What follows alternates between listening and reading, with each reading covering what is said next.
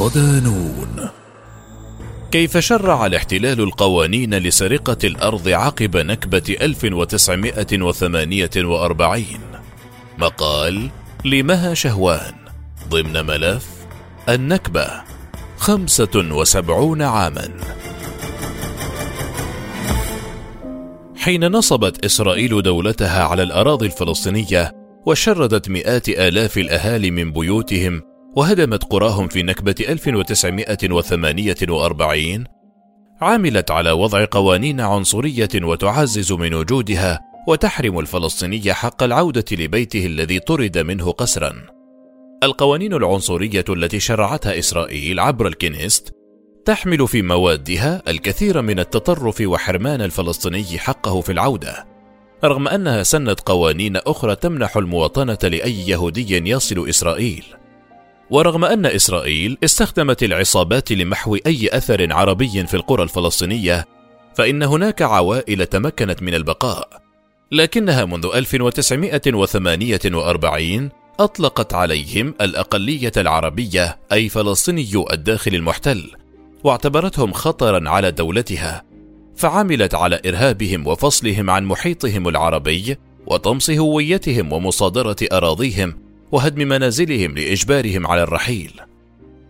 يرصد نون بوست أخطر القوانين التي شرعتها إسرائيل لسرقة الأرض الفلسطينية وكيف طورتها عبر السنوات الأخيرة لتتناسب مع العصر دون أن تترك أي ثغرة يمكن للفلسطيني استغلالها لاسترجاع حقوقه.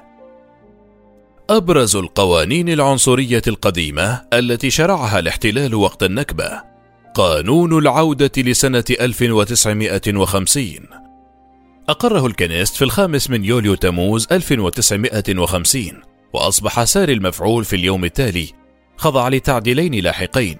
أحدهما في أغسطس أحدهما تم في أغسطس آب 1954 وثانيهما في مارس آذار 1970 وهو قانون يفتح الباب على مصراعيه لهجرة اليهود ومنحهم المواطنة بشكل فوري.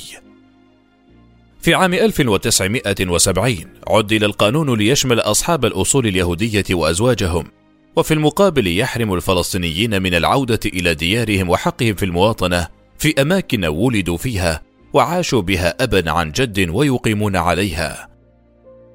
قانون الجنسية المواطنة لسنة 1952 أصبح ساري المفعول في الرابع عشر من سبتمبر أيلول 1953 ويفصل التشريعات الخاصة بمسائل الهجرة وينص على حق اليهود بالقدوم إلى إسرائيل موطن أسلافهم المزعوم وعلى التكفل بتسهيل هجرتهم.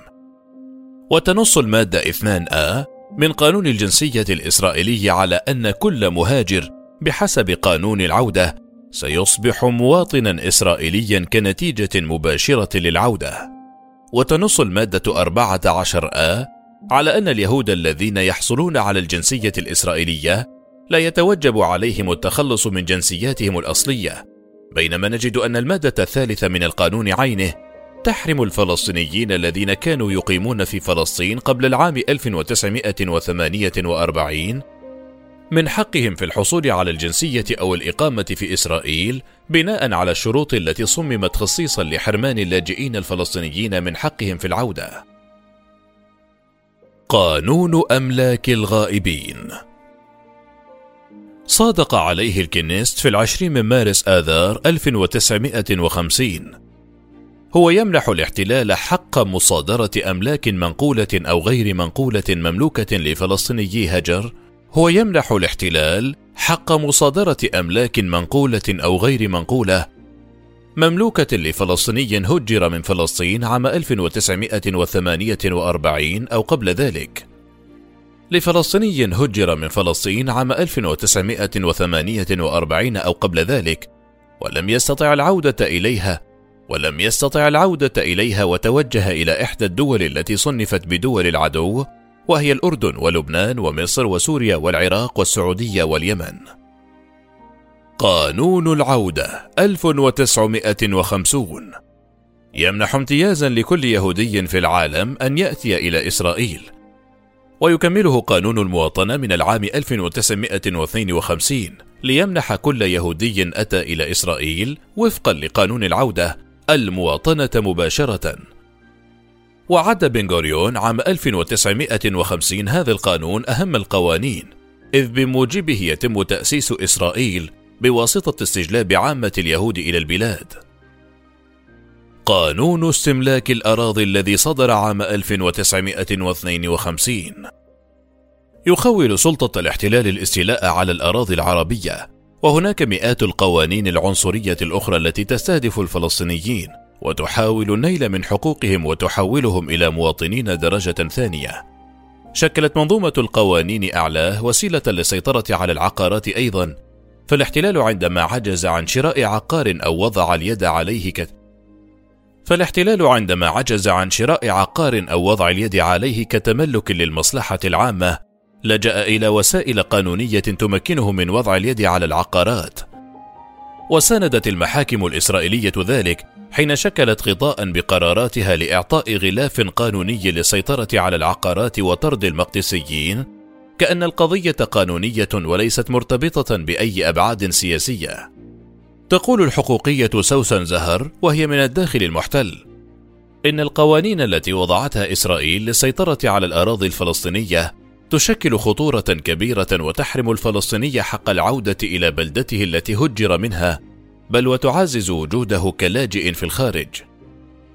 وتوضح زهر خلال حديثها مع نون بوست أن القوانين التي صادق عليها البرلمان الإسرائيلي بعد النكبة منعت اللاجئين من العودة إلى بيوتهم وممتلكاتهم، وأكدت على مكانتهم السياسية والقانونية كلاجئين في دول أخرى.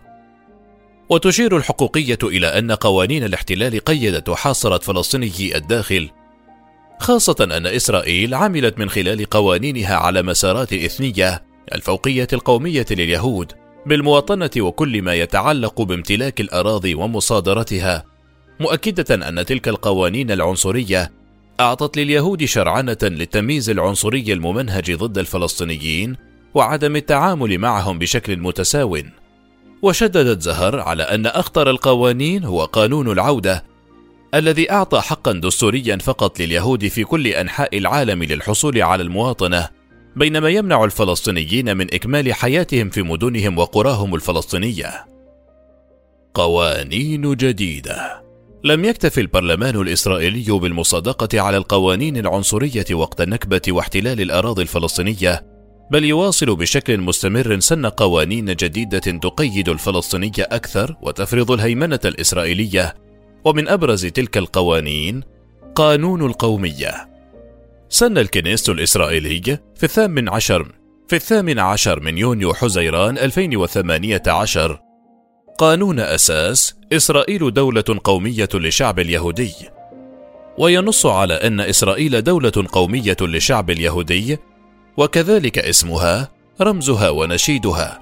وحسب القانون فإن القدس كاملة وموحدة هي عاصمة دولة إسرائيل واللغة العبرية هي اللغة الرسمية للدولة ولا يمكن تعديل القانون إلا من خلال أغلبية أعضاء الكنيست. قانون النكبة 2011 يسمح لوزير المالية الإسرائيلي بفرض الغرامات على مؤسسات تمولها الدولة كالمدارس والجامعات والسلطات المحلية إذا نظمت برامج يشار فيها إلى ما يسمى يوم الاستقلال أو يوم قيام إسرائيل كيوم حداد أو تنظيم مناسبات تنفي تعريف دولة إسرائيل كدولة يهودية وديمقراطية. وذلك للحيلولة دون إحياء الفلسطينيين ذكرى نكبتهم في عام 1948 وغيرها من المناسبات كيوم الأرض. قانون منع لم شمل العائلات 2003 منع بموجبه منح أي جنسية أو مواطنة للفلسطينيين ممن يقتلون في المناطق التي احتلتها إسرائيل عام 1967 والمتزوجين من فلسطينيين يعيشون داخل الأراضي عام 1948 إذ يحرم آلاف العائلات الفلسطينية من حق لم شمل عائلاتهم. واتبعت الحكومات الإسرائيلية المتعاقبة استراتيجية فرض الهيمنة من خلال قوانين وسياسات عنصرية تؤدي إلى عزل الفلسطينيين استنادا إلى وضعهم القانوني ونوع الحالة القانونية لإقامتهم. كما يواجه الفلسطينيون في الأراضي الفلسطينية المحتلة قيودا شديدة على حريتهم في الحركة والتنقل كما تفرض إسرائيل قيودا أخرى على الحقوق المدنية والسياسية للفلسطينيين بغرض قمع المعارضة والحفاظ على نظام القمع والهيمنة. وعادة تخالف إسرائيل وتضرب بعرض الحائط القوانين الدولية والإنسانية كافة خاصة فيما يتعلق بالحق الفلسطيني دون الاكتراث لأي عقوبة قد تؤدي إلى عزلتها. وفي المقابل تشرع لدولتها قوانين عنصرية تعزز من هيمنتها على أرض فلسطين.